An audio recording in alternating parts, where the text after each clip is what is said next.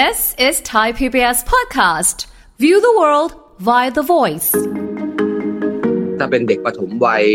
อายุน้อยกว่า 5 ปีเนี่ย อุบัติเหตุส่วนใหญ่เกิดขึ้นในบ้าน หน้าบ้าน หลังบ้าน ข้างบ้าน ติดกับตัวบ้าน เกิดขึ้นพร้อมๆกับการที่มีผู้ดูแลเด็กผู้ปกครองนะค่ะนะอยู่ใกล้ๆตัวเขาอะอยู่บนความตั้งใจของผู้ปกครองที่จะแบบดูแลเขาอะแต่ว่า เผลอเลยชั่วขณะอะไรเงี้ยนะฮะหรือว่าค่ะไม่ทันคาดคิดไม่ได้ดูชั่วขณะ แล้วเด็กก็จะตายอยู่ในละแวกบ้านกับหน้าบ้านหลังบ้านนี่แหละอยู่แค่นี้แหละ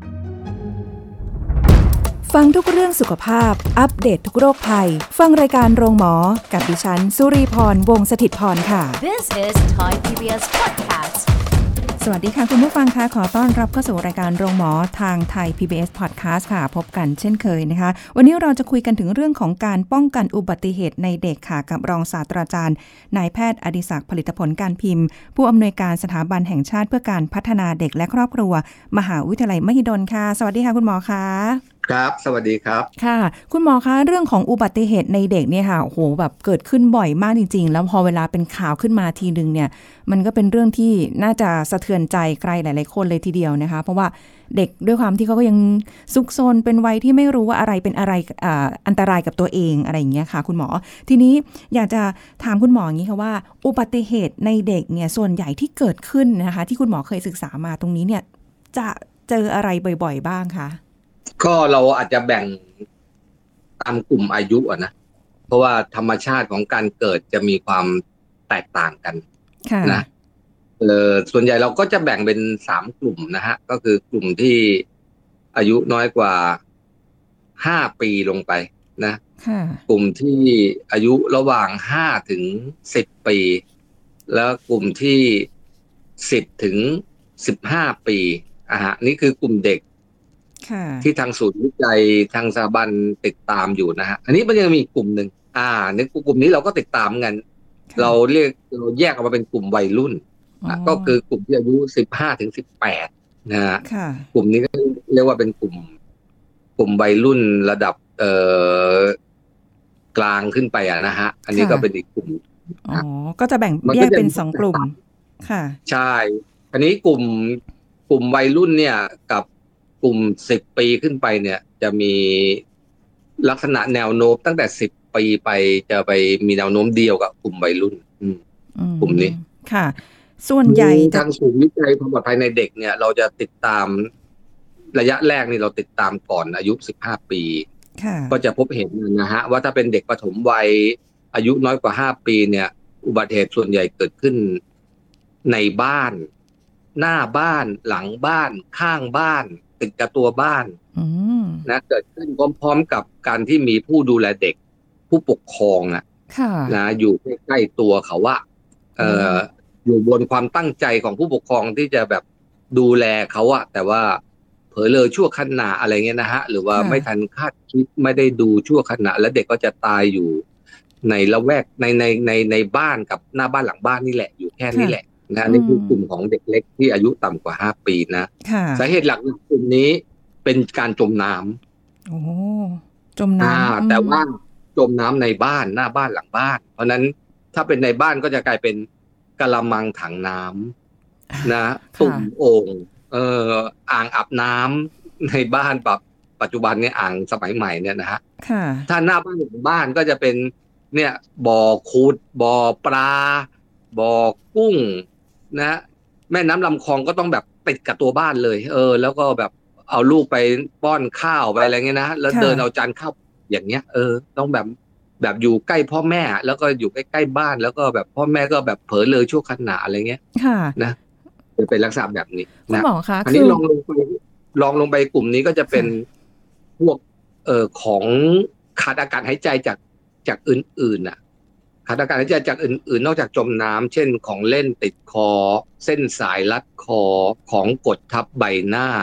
กดทับสวงอก พวกเนี้ยเออจะเป็นสาเหตุครับของเด็กเล็กนะค่ะนี้พอเด็กวัยเรียนนะห้าถึงเก้าปี ก็เป็นจมน้ำเป็นอันดับหนึ่งเหมือนกันอ่าแต่ไม่ใช่ในบ้านแล้วค่ะอันนี้ออกไปเล่นเล่นในชุมชนแล้วนะละแวกบ้านแทนนะค่ะก็อันนี้เป็นแหล่งน้ำธรรมชาติของจริง หรือไม่ก็พวกบ่อขุด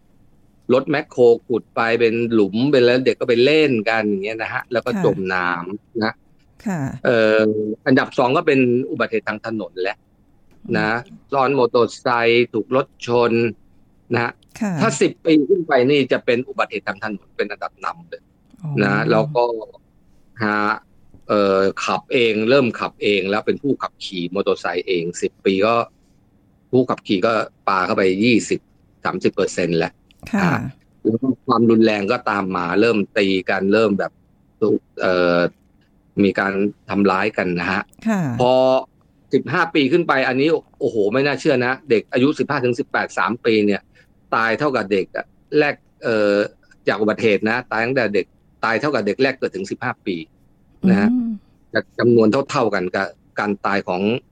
เด็กอายุสิบห้าถึงสิบแปดปีค่ะ นะฮะแล้วก็เป็นอุบัติเหตุทางถนนเป็นอันดับหนึ่งแล้วก็ความรุนแรงตีกันเป็นอันดับสองอันนี้จะล้อล้อกันกับแนวโน้มมา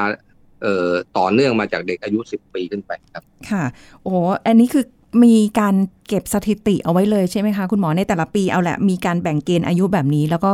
สถิติที่ผ่านมา คือมันน่าแปลกใจตรงที่ว่าอย่างของเด็กเล็กเนี่ยค่ะที่น้อยกว่า 5 ปีอย่างเงี้ยค่ะ คุณหมอในบ้านหน้าบ้านหรือหลังบ้าน มีผู้ปกครองอยู่ก็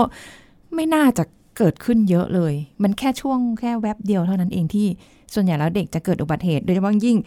คุณหมอบอกว่ากระมังตุ่มน้ำอะไรเงี้ย มันไม่น่าจะเป็นสาเหตุที่ทำให้เด็กแบบ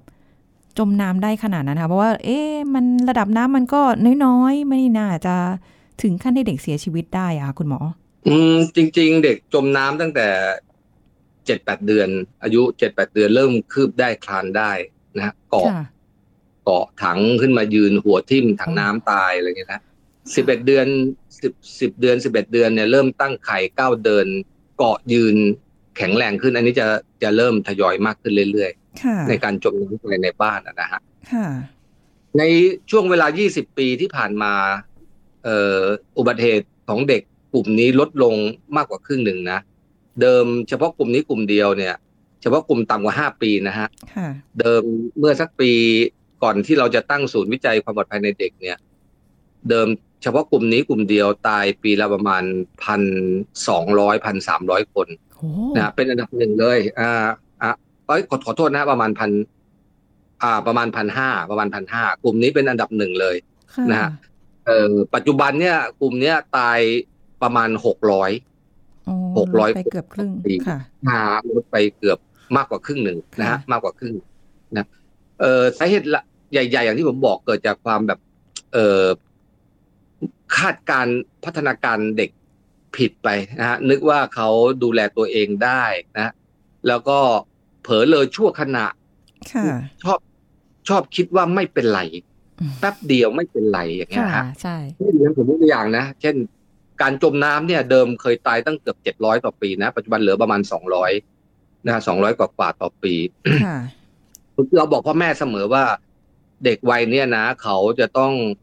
อยู่ใกล้ชิดพ่อแม่นะพ่อแม่ต้องมองเห็นเขาตลอดเวลา และอยู่ในระยะคว้าถึง ถ้าอายุต่ำกว่าสามปีนะ ก็คืออยู่ในวงแขนค่ะนะถ้าช่วงสามถึงห้าปีเนี่ย ต้องมองเห็นและเข้าถึงนะเพราะเด็กเนี่ยยังไม่รู้ความเสี่ยง ถ้าพ่อแม่บอกว่า เออเคยบอกเขาแล้วว่าอย่าไปอยู่ใกล้น้ำเนี่ย เขาจะจำได้ถ้าพ่อแม่ยืนใกล้ๆแล้วแบบทำตาโตใส่เขาอะเขาก็จะถอยออก แต่ถ้าพ่อแม่เผลอปุ๊บนะเขาก็จะไปเล่นมันอะเพราะมันน่าสนใจน้ำเวลาไหวไปไหวมาเนี่ย แล้วเขาก็จะจมน้ำตายนะอืมในเด็กเล็กนี่แค่แบบน้ำถ้าเป็นเด็กที่นั่งได้นะหกเดือนถึงเก้าเดือนเนี่ยค่ะเด็กน้ำแค่สะดือก็ตายแล้วนะฮะโอ้แต่ถ้าเด็กสองขวบเนี่ยสาดตื้นอะ ในค่ะท่ายืนอะถึงสะดือเด็กก็ตายแล้วนะค่ะ เออต่ำกว่านั้นอาจจะไม่ตายนะ แต่ว่า เออถ้าในท่ายืนถึงสะดือเด็กสองขวบนี่ตายแล้ว เพราะว่าเวลาเขาล้มลงไปในน้ำเขาคว่ำลงไปเนี่ย ขาเขาลอยจากพื้นขึ้นมาเนี่ย เขาไม่รู้วิธีในการกดเท้ากดขาเขาลงไปในท่ายืนใหม่อีกครั้งหนึ่งค่ะนะเขาทำไม่ได้แล้วเขาก็ตายในแหล่งน้ำขนาดนั้นอืมนะค่เราจะเห็นว่าพ่อแม่เนี่ยเออหลายรายที่เอาลูกไปอยู่ใกล้น้ำแล้วก็เอาจานข้าวไปเก็บ เหมือนรายสุดท้ายก็บ่อปลาคาร์ฟอะในโรงงานอ่น่ะใช่ใช่ใช่ค่ะ เอาจานข้าวไปเก็บแป๊บเดียวเองเอาจานข้าวไปเก็บนะฮะแล้วออกมา แล้วก็ร้องผมร้องไห้นะถามว่าตอนก่อนเอาจันเข้าไปเก็บรู้ไหมว่าเด็กจมน้ำแค่เนี้ยตายส่วนใหญ่รู้นะค่ะแต่ทำไมถึงเอาจันทำไมถึงเอาจันเข้าไปเก็บแล้วปล่อยเขาไว้ ก็เพราะว่าคิดว่าไม่เป็นไรแป๊บเดียวกับ คิดว่าลูกเรา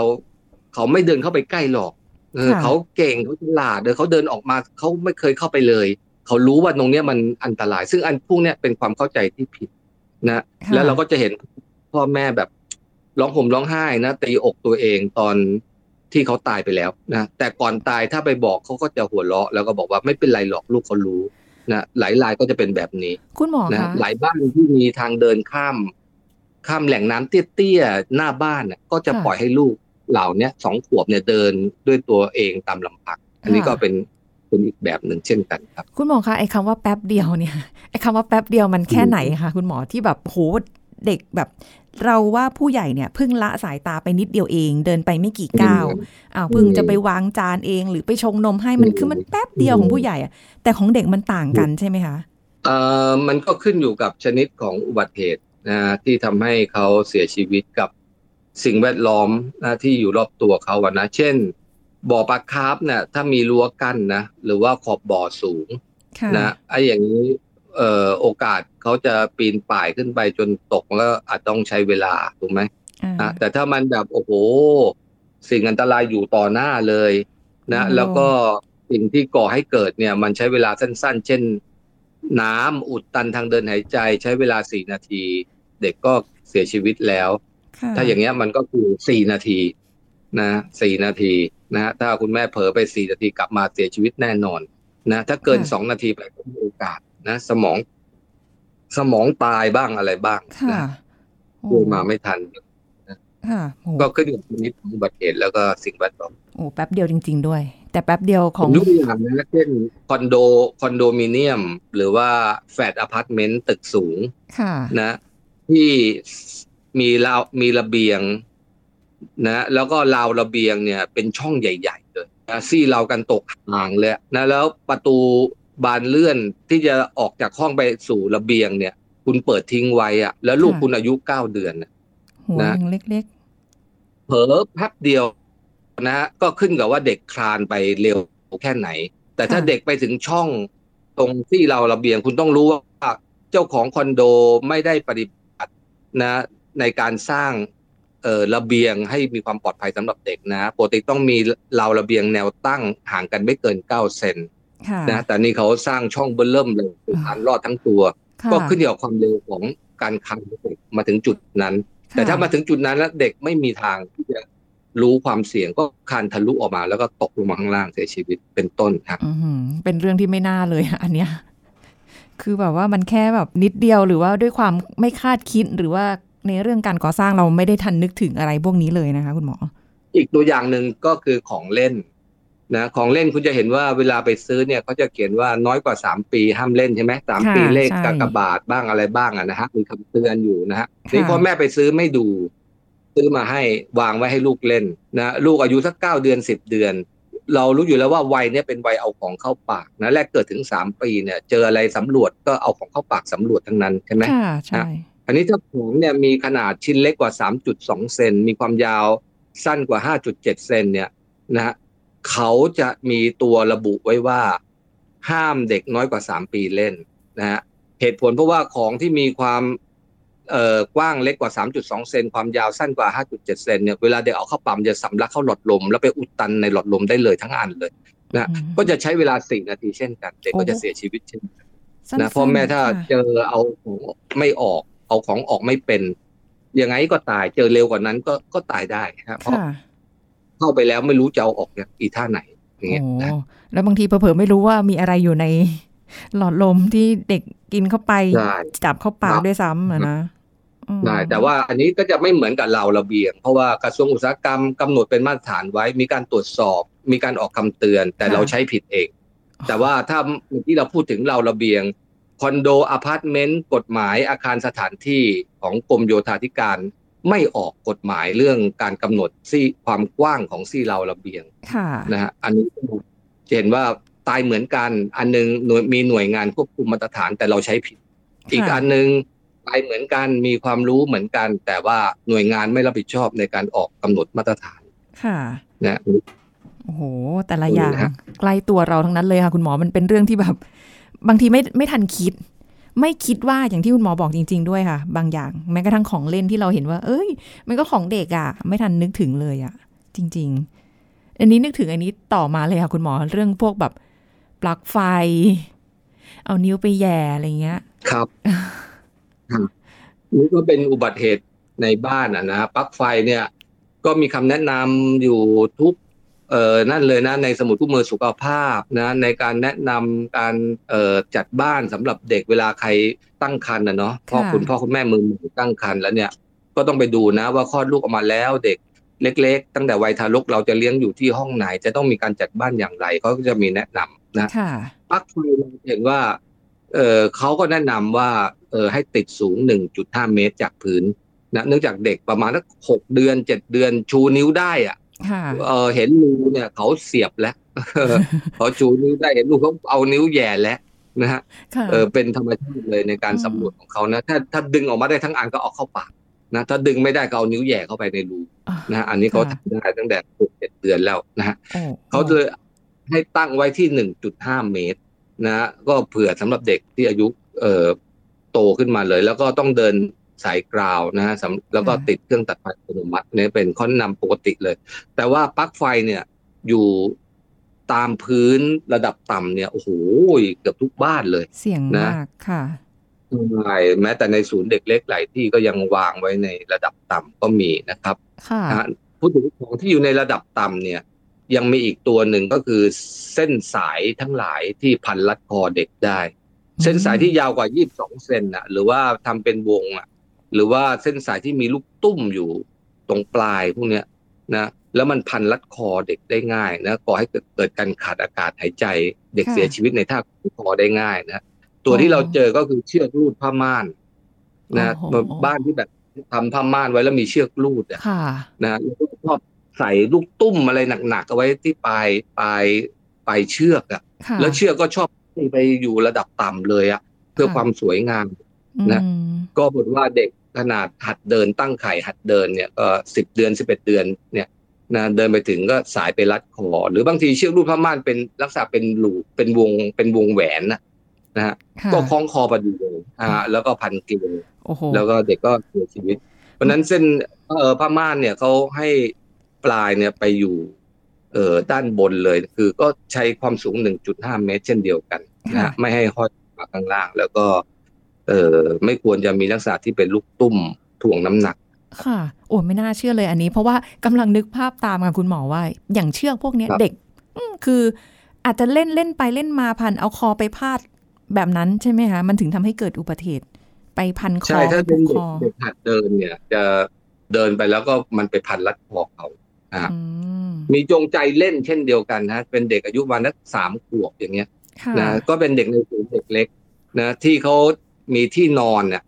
เอ่อเอาไปกลางนอนที่ที่เวลาไปนอนกลางวันที่โรงเรียนน่ะที่ศูนย์เด็กเล็กอะค่ะนะพอวันศุกร์ก็จะเอากลับบ้านซัก ก็จะพับที่นอนเข้ามานะลักษณะของหัวท้ายที่นอนก็ทำเป็นวงแหวนไว้เวลาพับเข้ามาเอาเชือกผูกเข้าไปก็จะมีที่ให้หิ้วอะอ๋อนะใช่ก็เป็นเรื่องที่จะทำที่ให้หิ้วสำหรับเอานิ้วมือสอดเข้าไปก็ไปทำที่หิ้วจนใหญ่ขนาด เด็กเอาไป เอ่อคล้องคอได้ไงค่ะอ่าเหมือนสับเป้เลยอะนะอืมนี่เด็กอายุสามขวบก็เอาไปคล้องคอเล่นกัน เพื่อนก็มาหมุนพันเกลียวด้านหลังแล้วก็เสียชีวิตแล้วก็ไปพันรัดคอเขาเสียชีวิตนะบางทีนอนหลับสลบไปคุณครูนึกว่านอนเล่นค่ะก็ไม่ได้เฝ้าดูนะ ตอนเด็กเล่นผิดกันผิดวิธีกันน่ะมาเจออีกทีก็เขียวไปแล้วแล้วก็เสียชีวิตอันนี้ก็ตายไปเอ่ออย่างน้อยสองรายนะที่ ทางศูนย์วิจัยไปของเราไปเก็บข้อมูลมาค่ะโอ้สองรายนี้ก็คือจริง ๆ ไม่ควรมีอะนะสักใช่คนเลยใช่แล้วเขาก็เออแนะนำให้ทำเป็นเอ่อลดขนาดของวงแหวนให้เอ่อเป็นที่ที่ใช้มือสอดก็เพียงพอแล้วค่ะนะซึ่งแนะนำไปแล้วมีการโอ้โหเป็นข่าวใหญ่โตมีการแนะนำไปนะก็ปรากฏว่าทำไปสักพักก็ลืมกันอีก ก็ทำแบบเดิมอีก แล้วก็เสียชีวิตตามมาอีกนะค่ะ เหมือนแบบไฟไหม้ฟางมาทีละเป็นทีละรอบทีละลอกเลยนะคะ นอกจากนี้ยังมีอะไรอีกไหมคะคุณหมอนอกอุบัติเหตุไออันเนี้ยค่ะ คุณหมอเอ่อไอที่เป็นรถเข็นเด็กอะค่ะ ที่เด็กเอาเด็กเข้าไปนั่ง แล้วก็หัดอ้ออุปกรณ์หัดเดิน อ่ารถพยุงตัวหัดเดิน ตัวนี้นี่ก็โอ้โหโบราณมากเลยนะฮะ ก็เป็นรถวงกลมมีลูกล้ออยู่นะฮะค่ะ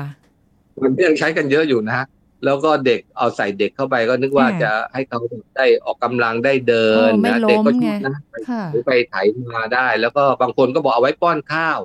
นะคือค่ะให้เด็กอยู่เนี้ยจะได้ป้อนข้าวได้นะก็บอกว่าตัวเนี้ยอันที่หนึ่งมันไม่ช่วยในการหัดเดินนะเวลาเด็กเข้าไปใส่อยู่ในเนี้ย ตั้งแต่หกเดือนอย่างเงี้ยค่ะนะเขายังยืนยังไม่ได้เลย เพราะฉะนั้นเขาจะรู้จักวิธีแบบยืนขึ้นมาดันตัวขึ้นมาแล้วเอาหน้าอกชน แล้วทำให้รถมันเคลื่อนที่ไปทางด้านหน้าได้อะค่ะ นั่นก็จะมีแนวโน้มในการแบบเอ็นตัวไปทางด้านหน้าเวลาต้องการเคลื่อนที่รถอะเพื่อใช้ส่วนของหน้าอกในการดัน แล้วก็ลักษณะเด็กในการยืนนะเออเขาจะใช้ปลายเท้าจิกลงแล้วก็ไถเอานะจนโตเลยเพราะฉะนั้นเวลาเดินเขาจะช้าเดินเดินได้ช้า เวลาตั้งขายได้อะเวลาหัดเดินมันเกิดการผิดท่าแล้วก็เดินไล่ล่าช้าไปประมาณสองเดือน เทียบกับเด็กที่ไม่ได้ใช้นะ อ๋ออีกอันหนึ่งก็คือสองในสามจะเกิดอุบัติเหตุนะไม่มากก็น้อยเช่นการชนกระแทกต่างๆ นะ แต่ที่ทำให้เสียชีวิตเนี่ยเป็นการตกที่สูงค่ะแล้วก็เป็นการไหลออกไปในพื้นที่ที่มียานพาหนะอะถูกรถชนกับจมน้ำจมน้ำนี่ก็เจอบ่อยนะฮะค่ะในคนที่เอาไปใช้นอกบ้านบ้านที่มีพื้นที่อยู่ข้างนอกอะค่ะแล้วก็ไถไปจนน้ำตกบ่อบ้างตกน้ำแม่น้ำลำคลองที่ที่อยู่หน้าบ้านหลังบ้านบ้างค่ะนะโอ้โห เพราะเด็กจะเคลื่อนที่ได้เร็วอะประมาณสามเมตร ต่อวินาทีในการไถของตัวเด็กนะค่ะนะซึ่งไปได้เร็วทีเดียวเลยอืมนี้หลายประเทศเขาแบนไปแล้วเขาไม่ให้ขายของบ้านเราเนี่ยกระทรวงอุตสาหกรรมไม่ได้ ไม่ได้แบนฮะ ยังคงปล่อยให้ เอ่อมีการรับรองมาตรฐาน เออแล้วปล่อยให้มีการขายกันได้ แต่สำนักงานคุ้มครองผู้บริโภคเนี่ยเขาไปบังคับฉลากนะอันที่หนึ่งเขาไม่ให้เรียกว่ารถหัดเดิน ให้เรียกว่ารถพยุงตัวดังนั้นถ้าใครซื้อ ซื้ออุปกรณ์ตัวนี้แล้วมีเขียนรถหัดเดินนะผิดกฎหมายเรียกจับได้นะค่ะอันที่สองคือให้ติด warning sign คำเตือนนะว่าเออเกิดอันตรายถึงแก่ชีวิตได้พ่อแม่ต้องอยู่ใกล้เสมอ ผู้ปกครองต้องอยู่ใกล้เสมอค่ะนะถ้าใช้อุปกรณ์ตัวนี้ครับโอ้อันนี้เป็นงานของสำนักงานคุ้มครองผู้บริโภคที่เขาออกมา ค่ะ อย่างนี้แล้วถ้าเกิดสมมุติว่าแบบเอาภาพรวมเลยค่ะคุณหมอว่า ถ้าอย่างเงี้ยเราฟังแบบเนี้ยอุบัติเหตุที่เกี่ยวกับเด็กเนี่ยมันเกิดขึ้นใกล้ตัวเรามากเลยแล้วแม้กระทั่งพ่อแม่ผู้ปกครองอยู่ด้วยใกล้ ๆ ก็ตามบางทียังเกิดอุบัติเหตุได้เลย เราควรที่จะมีการป้องกันยังไงที่จะทำให้อุบัติเหตุเกิดขึ้นกับเด็กเนี่ย ให้น้อยที่สุดหรือไม่เกิดเลย หรือว่าในแต่ละบ้านจะระวังได้ยังไงบ้างคะคุณหมอคะครับ คือในเด็กที่ต่ำกว่าห้าปีนะฮะ คือการป้องกันอุบัติเหตุทั่วไปจะมีสามด้านนะด้านหนึ่งก็คือ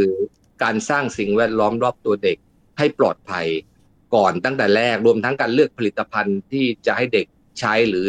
ให้เด็กเล่นอยู่รอบตัวเขาให้ปลอดภัยนะ อันนี้คืออันที่หนึ่งนะนะเราเรารู้ว่าการสร้างสิ่งแวดล้อมให้ปลอดภัย อันที่สองก็คือการดูแลของผู้ดูแลนะฮะก็ผู้ดูแลเด็กนะฮะอันที่สามก็คือพฤติกรรมของเด็กที่จะหลีกเลี่ยงภัย นะการสอนให้เด็กรู้จักภัยและหลีกเลี่ยงภัยนะค่ะในเด็กกว่าห้าปีเนี่ยการสอนเด็กให้รู้จักภัยและหลีกเลี่ยงภัยเนี่ยสอนได้แต่ไม่ให้นับเป็นมาตรการในการป้องกันนะเพราะว่าเด็กยังไม่ได้อยู่ในวัยที่จะเชื่อมโยงความเสี่ยงได้ แต่เราเริ่มสอนได้เพื่อให้เขาเริ่มเรียนรู้ไป แต่ไม่ให้นับนะเช่นการลืมเด็กอนุบาลไว้ในรถยนต์อ๋อนะแล้วทำให้เกิดการเสียชีวิตด้วย ความร้อนสูงเกินขนาดค่ะแล้วก็สรุปกันว่าให้ไปสอนเด็กบีบแต่รถยนต์ หรือเปิดประตูให้ออกจากรถค่ะนะอันนี้สอนได้นะสอนได้ แต่ไม่ให้นับเป็นการป้องกันนะ ถ้าจะป้องกันต้องไปดูว่าไอ้คนขับอะทำไมมันถึงลืมนะต้องไปแก้ที่คนขับนะค่ะว่าเออไปการอย่างไรนะฮะแต่ไม่ใช่ไปแก้ด้วยการสอนเด็กสอนได้นะฮะแต่ไม่ให้นับเป็นมาตรการป้องกันค่ะ ดังนั้นในเด็กอายุห้าปีมาตรการป้องกันจะมีสองข้อหลักเลยนะค่ะก็คือการสร้างสิ่งแวดล้อมกับผู้ดูแลเด็ก ซึ่งต้องทำทั้งสองอย่างนะฮะสิ่งแวดล้อมที่ปลอดภัยต้องมาก่อนนะเช่นการจมน้ำในบ้านอย่างเงี้ยค่ะนะวิธีการก็คือต้องสร้างพื้นที่ปลอดภัยให้กับเด็กนะจะต้องกั้นคอกกั้นรั้วนะกันพื้นที่ที่เด็กเคลื่อนที่โดยไม่เข้าถึงแหล่งน้ำอันนี้ต้องทำก่อนเลยค่ะนะ ปิดประตูหน้าบ้านหลังบ้านกั้นเอ่อทำรั้วระหว่างบ่อปลากับตัวเด็กไม่ให้ไม่ให้ไปถึงกันนะ น้ำไม่ใช้ในบ้านต้องเทถังน้ำทิ้งปิดฝาถังน้ำปิดประตูห้องน้ำค่ะอ่างอาบน้ำอาบเสร็จต้องปล่อยน้ำทิ้งนะฮะไม่ใช่คาอ่างอาบน้ำนั้นไว้แล้วเด็กก็เดินกลับเข้าไปใหม่แล้วก็ไปจมน้ำในอ่างอาบน้ำอย่างนี้เป็นต้นนะฮะค่ะกำจัดแหล่งน้ำแยกตัวเด็กออกจากแหล่งน้ำกั้นพื้นที่เล่นพื้นที่ เคลื่อนไหวของตัวเด็กให้ปลอดภัยแต่แรก อันนี้ค่ะคือการสร้างสิ่งแวดล้อมที่ปลอดภัย ของเล่นก็เลือกของเล่นที่มีความปลอดภัยใช่ไหมไม่แหลมคมไม่เออเป็นเส้นสายยาวกว่า 22 เซนไม่มีของชิ้นเล็กกว่า 3.2คูณ5.7 เซนอย่างนี้เป็นต้นค่ะเลือกตามมาตรฐานที่เรากำหนดนั่นแหละค่ะอก็ย่างเรีนี้ยกเป็นต้นนะครับก็เรียกได้แล้วว่าก็อีกอันค่ะหนึ่งก็คือการสร้างเอ่อเอ่อผู้ดูผู้ดูแลก็ยังคงต้องอยู่ใกล้ชิด ผู้ดูแลสร้างสิ่งแวดล้อมแล้วก็ไม่ใช่ทิ้งเด็กไว้ตามลำพังนะฮะเด็กน้อยกว่าห้าปีต้องมีผู้ดูแลใกล้ชิดเสมอ น้อยกว่าสามปีต้องอยู่ในวงแขนนะสามถึงห้าปีต้องมองเห็นและเข้าถึงค่ะเกินวงแขนได้ แต่ต้องมองเห็นเขาตลอดเวลานะหลักการง่าย ๆ ก็คือว่า ถ้าเด็กไปโรงเรียนอนุบาล แล้วไปตกบ่อน้ำหลังโรงเรียนตายค่ะนะคุณครูบอกว่า เคยสอนเขาแล้วว่าบ่อน้ำหลังโรงเรียนห้ามไปเล่นอืมวันนี้ปล่อยเขาเล่นหน้าบ้าน เอ้ยค่ะ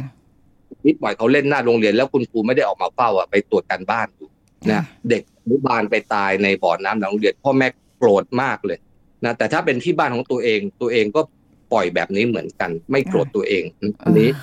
หลักการง่ายๆเลยนะฮะเพราะฉะนั้นก็คือต้องมองเห็นเด็กตลอดเวลาค่ะ น้อยกว่าสามปีในวงแขนสามถึงห้าปีมองเห็นและเข้าถึงสองข้อต้องทำพร้อมกันประกอบกันไม่มีข้อใดข้อหนึ่งแล้วไปละเว้นอีกข้อหนึ่งได้ ค่ะ คุณหมอคะอีกนิดนึงค่ะ ตรงที่ว่าอย่างพวกของเล่นบางอย่าง อย่างอย่างพวกบอลลูนเป่าลมอย่างเงี้ยสไลเดอร์อะไรพวกเนี้ยเด็ก อันนี้เราต้องระวังมากน้อยแค่ไหนคะ เพราะว่าบางโรงเรียนมีพื้นที่สนามเด็กเล่น บางชุมชนเขาก็มีพวกของพวกเนี้ยอยู่คุณพ่อคุณแม่ก็อาจจะแบบอะไปเล่น ปล่อยให้เด็กไปเล่น เพราะเห็นว่าเอ๊ะไม่น่าจะเป็นอันตรายตรงนี้อันตรายด้วยไหมคะพวกอุปกรณ์ของเล่นพวกเนี้ยค่ะคือเครื่องเล่นสนามเนี่ยมันใช้ตั้งแต่เด็กสองปีไปจนถึงเด็กโตเลยค่ะนะเด็กวัยเรียนนะฮะนั้นหลักการถ้าเป็นเด็กวัยเล็กต่ำกว่าห้าปี หลักการสิ่งแวดล้อมจะเหมือนกันเลยนั่นก็คือของหนักทั้งหลายเนี่ยจะต้องยึดติดฐานรากหมดนะ แล้วก็เอ่อของที่มีความสูงนะจะต้องจำกัดความสูงนะฮะถ้าค่ะเป็นเด็กเล็กเนี่ยเขาไม่ให้เกินร้อยห้าสิบเซน นะฮะแล้วก็ต้องมีพื้นผิวรองรับพลังงานนะฮะจะเป็นพื้นทรายหนา 30 เซนหรือเป็นพื้นยางสังเคราะห์ที่คำนวณตามเอ่อความสูงสูงสุดของเครื่องเล่นค่ะก็ได้เพราะเด็กจะตายด้วยสองอย่างก็คือเครื่องหนักล้มทับกับการตกที่สูงแล้วก็มีเลือดออกในสมองนี่เป็นสองอย่างที่โอ้ที่สำคัญเลยนะฮะค่ะถ้าเป็นเด็กเล็กก็ต้องไปเพิ่มเรื่องของการที่มีผู้ดูแลเฝ้าดูแลอยู่ตลอดเวลานะฮะผู้ดูแลไม่เฝ้าไม่ได้เช่น เรามีกรณีที่เด็ก ไปปีนเล่นลูกโลกกลมๆอะค่ะนะฮะที่เป็นเครื่องเหล็กอะ เป็นเด็กอนุบาลอะ แล้วค่ะเด็กเขาให้นั่งข้างในแล้วหมุน แต่ว่าเด็กไปปีนด้านนอกโอ้แล้วก็ดันเครื่องกันนะค่ะแล้วเครื่องก็ล้มลงมาพับไว้ที่เวียนช่องท้องแล้วก็ม้ามแตกเสียชีวิตโอ้ตรงโรงพยาบาลไม่ทันค่ะนะขณะที่เกิดอุบัติเหตุคุณครูไปทานข้าวกลางวันอยู่อุ๊ยนะแล้วปล่อยให้เด็กอนุบาลเล่นด้วยกันเองสิบกว่าคนดันเครื่องเล่นจนล้มทับอะ ค่ะเออคุณครูอาจจะโดนเรื่องที่ไม่เฝ้าดูแลเด็ก เพราะเด็กอายุต่ำกว่าห้าปีค่ะนะแต่ขณะเดียวกันเครื่องเล่นหนักเป็นหลายร้อยกิโลกรัมเนี่ยไม่ได้ยึดติดฐานลากนะฮะอืมผู้บริหารเคยเห็นแล้วว่าเครื่องเล่นอันเนี้ยเอียงไปเอียงมานะเด็กก็ค่ะเฮกันแล้วมันกลับมาเข้าที่เดิม วันนี้มันล้มลงไปไม่ยอมกลับมาเข้าที่เดิมค่ะนะอย่างเงี้ยผู้บริหารควรจะมีความผิดทันที แล้วก็ผู้ที่ มาติดตั้งมาขายสินค้าให้กับโรงเรียนน่ะค่ะแล้วก็ไม่ติดตั้งให้ถูกวิธีตั้งแต่แรกก็เป็นการขายสินค้าที่ที่ไม่ถูกวิธีนะฮะซึ่งการยึดติดฐานรากต่างๆ ให้ถูกวิธีเนี่ยเป็นการกำหนดโดยสำนักงานคุ้มครองผู้บริโภคที่กำหนดให้ผู้ขายเนี่ยต้องให้ข้อมูลกับเอ่อผู้ซื้อเพื่อนำไปติดตั้งให้ถูกวิธีด้วยค่ะแต่กระทรวงอุตสาหกรรมยังไม่ได้ออกมาตรฐานของการติดตั้ง ให้เป็นเรื่องเป็นราวค่ะก็ทำให้เกิดอุบัติเหตุไม่คาดคิดเลยนะว่าแบบของหนักๆขนาดนั้นมันจะด้วยเด็กหลาย ๆ คนก็ทำให้ล้มได้อีกเหมือนกันนะ อันนี้อย่าประมาทเราเห็นบทเรียนอะไรต่างๆ เยอะแยะจากข่าวจากสื่อโซเชียลอะไรต่างๆ แล้วเนี่ยก็ช่วยกันระมัดระวังป้องกันนะคะ เพราะว่าบุตรหลานของเราเนี่ยก็ ยังเล็กบางทีเขายังไม่รู้เรื่องนะคะผู้ใหญ่นี่แหละที่จะต้องคอยดูแลกันตรงนี้ด้วยนะคะ ยังมีอีกหลายเรื่องค่ะที่จะได้คุยกันต่อไปอีกเยอะเลยนะคะที่เกี่ยวข้องกับเรื่องของเด็กนะคะ วันนี้ต้องขอขอบคุณรองศาสตราจารย์นายแพทย์อดิศักดิ์ผลิตผลการพิมพ์ค่ะผู้อำนวยการสถาบันแห่งชาติ เพื่อการพัฒนาเด็กและครอบครัวมหาวิทยาลัยมหิดลค่ะขอบคุณค่ะคุณหมอค่ะครับขอบคุณครับ สวัสดีคค่ะรัสบวัสดีค่ะ หมดเวลาแล้วค่ะคุณผู้ฟังคะพบกันใหม่ครั้งหน้ากับรายการโรงหมอนะคะ ขอบคุณที่ติดตามรับฟังค่ะวันนี้ลาไปก่อน สวัสดีค่ะ This is Thai PBS Podcast โลกออนไลน์เปิดโอกาสให้พบเจอคนที่ใช่และตรงใจคุณมากขึ้น แต่ก็แฝงไปด้วยอันตรายที่อาจคาดไม่ถึง ผู้ช่วยศาสตราจารย์ดรจันวิพาดีหลกสัมพันธ์ ผู้เชี่ยวชาญด้านความสัมพันธ์และครอบครัวมาบอกให้รู้ครับ เราก็คงเคยได้ยินใช่ไหมคะ หรือนักทางข่าวทางหนังสือพิมพ์ หรือว่าในรายการโทรทัศน์ค่ะที่พบว่าหลายคู่เนี่ยเขาก็พบรักกันทางออนไลน์ใช่นะคะแต่ต้องต้องสังเกตว่าคนที่พบรักกันในออนไลน์ และประสบความสำเร็จเนี่ยเขาตั้งอยู่บนพื้นฐานของความจริง ถูกไหมคะค่ะคือไม่หลอกลวงกันน่ะอืมแต่ที่เนี้ยที่มันเป็นอันตรายก็เพราะว่าเราจะพบว่ามันมีการหลอกลวงกัน นะคะไม่ได้ให้ข้อมูลที่แท้จริงต่อกันอะไรต่างๆ เหล่านี้นะคะ ก็ทำให้ความสัมพันธ์นั้นเนี่ยมันดำเนินไปในทางที่ไม่โอเค เพราะบางคนเนี่ยให้โปรไฟล์ผิดๆหรืออะไรผิดๆแล้วอีกฝ่ายมารู้ทีหลังว่าเออมันไม่จริงก็เฟดตัวออกไปแล้วค่ะหมายถึงว่าอันนี้ไว้ใจไม่ได้แล้ว แต่บางคนไม่ใช่อย่างนั้นนะคะหลงอยู่ เพราะว่าตามสถิติที่เขาพบเนี่ยนะคะเขาบอกว่าแค่รู้จักกันเนี่ยนะคะภายใน 3 วันเนี่ยบางคนถูกหลอกแล้วแต่บางคนเนี่ย เจ็ดปีค่ะนะคะคบกันไปเรื่อยๆเรื่อยๆเรื่อยเนี่ยถึง 7 ปีเพราะว่าคนที่เขามีต้องใช้คำอะไรทำมาหากินอยู่กับการหลอกลวงเนี่ยเขาไม่ได้มีเราเป็นเหยื่อแค่คนเดียว เอาอย่างนี้ค่ะละกันนะคะบางทีเขาก็ล่อเอาไว้เลี้ยงเอาไว้เรียกว่าเลี้ยงเอาไว้เรื่อยๆเนี่ยนะคะจนกระทั่งไว้ใจมากๆเลยเนี่ยนะคะก็หลายปีกว่าที่เขาจะลงมือ ทางสำนักงงานตำรวจแห่งชาติเนี่ยทำไว้ดีนะคะที่ประชาสัมพันธ์ให้ประชาชนรู้ว่ามันมีอยู่ 3 รูปแบบด้วยกันนะคะในแง่ของความที่จะก่อให้เกิดการหลอกลวงที่เป็นอาชญากรรมนะคะรูปแบบก็คือ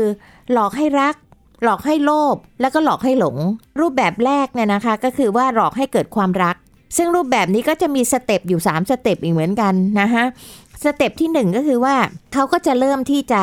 เอ่อเสาะหาเหยื่อนะคะซึ่งจะดูว่าเหยื่อคนไหนเนี่ยมีลักษณะที่จะเข้ามา contact หรือว่าเข้ามาติดต่อแล้วจะจะไปกับเขาได้ง่าย ๆ step ที่ 2 ของเขาเนี่ยก็จะเริ่มปากหวานหยอดมานะคะอืมให้เหยื่อเนี่ยรู้สึกว่าตัวเองมีความสำคัญพอ step ต่อไปคือ step ที่ 3 ของรูปแบบนี้ก็คือ จะเริ่มร้อยเล่ห์เพทุบายเอาอย่างนี้ละกันนะคะค่ะนั่นก็คือว่าทำให้เกิดความสัมพันธ์ที่ดีแล้วเกิดความสงสาร เกิดความเห็นใจ